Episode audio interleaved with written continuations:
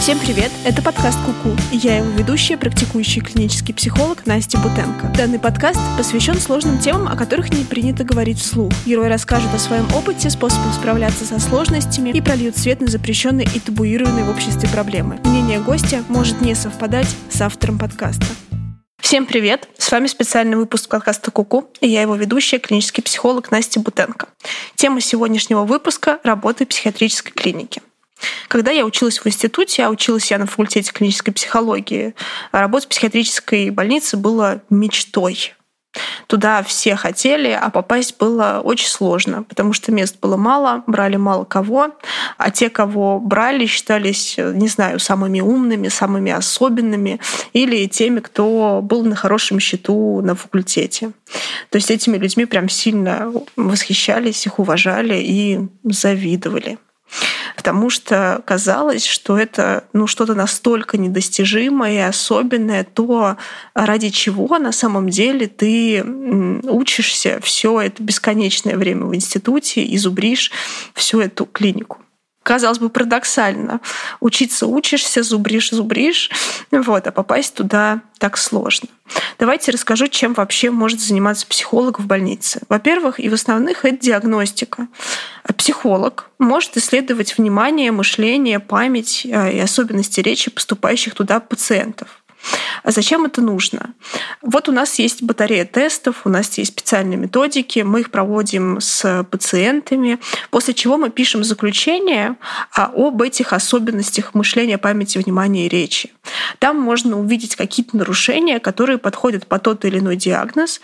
То есть наше заключение вообще должно помогать э, психиатру э, ставить диагноз и прогнозировать то, как будет течь дальше заболевание, насколько это будет длительно, и что нужно делать, чтобы это прошло быстрее, вылечилось быстрее или пришло в ремиссию. Еще психолог может вести психологические группы для пациентов в клинике. Группы эти могут быть распределены по диагнозам, например, группы для пациентов с РПП или группы для людей больных депрессией. А такие группы могут давать много поддержки больным, потому что там человек оказывается а, с другими людьми, которые имеют похожую историю. Это очень сильно поддерживает, это очень дает возможность раскрываться и выходить за рамки вот этих вот ощущений себя плохим или плохой, неправильный, и вообще дает такую большую разделенность. Также психолог может заниматься реабилитацией и восстановлением. Но но я думаю, вы понимаете, что реальность такова, что это бывает не так часто.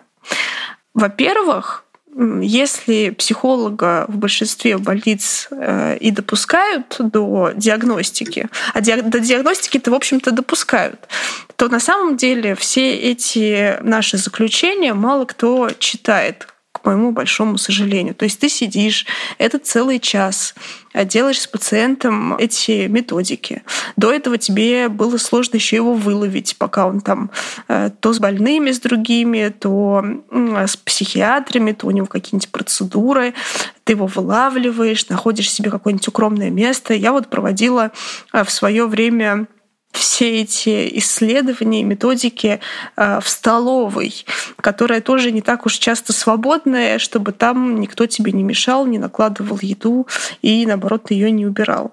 Ты это все проводишь, а психиатр потом просто не читает. Либо читает из всего описания того, что ты сделала, э, только последний абзац после слов таким образом, где у тебя там три строчки, в котором ты пишешь основную мысль, что ты там думаешь. И на самом самом деле психиатров очень сложно в этом винить, потому что загруженных психиатров в больнице, она такая, что у них просто нет возможности, да и на самом деле большой такой заинтересованности на фоне уже их каких-то выгораний, усталости, все это читать целиком. То есть, ну, на самом деле ты проводишь эту диагностику, и в какой-то момент понимаешь, что не очень понятно, зачем ты ее проводишь. Это относительно диагностики. Относительно групп тоже очень большая сложность, потому что очень мало больниц, в которых действительно эти группы есть, и в которых у тебя вообще есть возможность заниматься что группами, что индивидуальной работой с пациентами. Там в одном месте пациенты не заинтересованы в том, чтобы это происходило, они скорее заинтересованы в том, чтобы скорее из этой больницы уйти. В другом месте просто нету такой возможности, потому что не предусмотрено этих часов рабочих для групп. Поэтому психолог оказывается в довольно сложной для себя ситуации, где вот он делает эту диагностику, а иногда и делает много какой другой бессмысленной для себя работы, которая в каком-то смысле относится к психологии, как и, в общем-то, все, что мы делаем, когда взаимодействуем с людьми, а где-то и не относится вообще. Есть и другая реальность, с которой очень часто все сталкиваются, это низкие зарплаты, твоя работа очень-очень низко оценивается, ходишь ты на нее с утра до вечера, сидишь, делаешь свою работу, а, и это довольно сложно. Психиатры слишком загружены, а тебе с ними сложно взаимодействовать, а твоя работа она напрямую связана с тем, чтобы взаимодействовать с психиатром. И это все приводит к выгоранию. В общем, одним словом, это правда очень тяжело. Но я буду сильно врать, если скажу, что так везде. Так не везде сейчас сильно развивают это направление.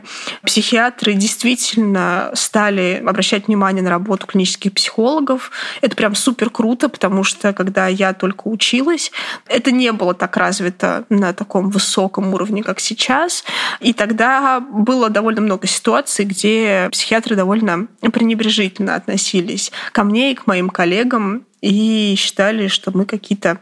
Непонятно, мы не психологи и не доврачи. Вот, вот примерно такой у нас был статус, и непонятно было, как к нам относиться. Вот, а сейчас и заключения стали чаще читать, и как-то обсуждать случаи. В общем, сейчас действительно есть места, в которых эта обстановка намного лучше. Но речь, конечно, идет о более крупных городах, да, как Москва и Санкт-Петербург. А чуть-чуть за них выходишь, и ситуация сильно меняется. И когда вы будете слушать наш а, выпуск с героиней, которая работала в больнице, не в Москве, я думаю, что вы поймете, как там обстоят дела, что за обстановка и почему психологи клинические бегут из больниц. У меня, кстати, мечты о работе в больнице закончились тогда, когда я проходила практику в одной из больниц, хотя честно скажу, что я была в классной больнице э, с классными врачами. Э, я уже говорила про то, как я проводила диагностику на в столовой, вот, но я поняла, что э, если всю мою оставшуюся жизнь мне придется проводить только под психологическое исследование, я просто сойду с ума. А, из плюсов я, наверное, до сих пор, не наверное, я до сих пор помню все инструкции э, к этим методикам и могу с закрытыми глазами, мне кажется, провести их это что-то очень сильно меня умиляющее. Вот, у меня есть коробочка, в которой сложены все карточки. Вот, и это какая-то часть моей души, которая, может быть, не реализовалась в полной мере, потому что я так и не провела достаточное время э, в больнице. Но это точно при всем при этом дало очень классную основу для того, чтобы видеть эти заболевания, для того, чтобы понимать, как их нащупывать у клиентов и это, конечно, была крутая, очень крутая база, несмотря на то, что я поумерила свои фантазии о том, как это круто. и о том, какой я буду статусный и уважаемый э, в этой профессии. Хотя, знаете, я думаю, что это не только про нашу профессию, это много про какие профессии, например, те же самые учителя, идея призвания, которая есть и у психологов, и у врачей, что вот это, это должно быть призванием, и тогда ты сможешь. Мне кажется, это очень сомнительное дело, и не нужно на него так вестись, а нужно хорошо прислушиваться к себе и к тому, чего вы на самом деле хотите. Вот. До встречи на выпуске с героиней. Всем пока! Спасибо за то, что прослушали этот выпуск. С вами была Настя Бутенко и подкаст Куку. Ставьте лайк этому выпуску, репостите, чтобы как можно больше людей узнавали о подкасте, и не забывайте подписываться, чтобы не пропустить новые выпуски. Мне важно ваше мнение. Увидимся в комментариях. Пока-пока.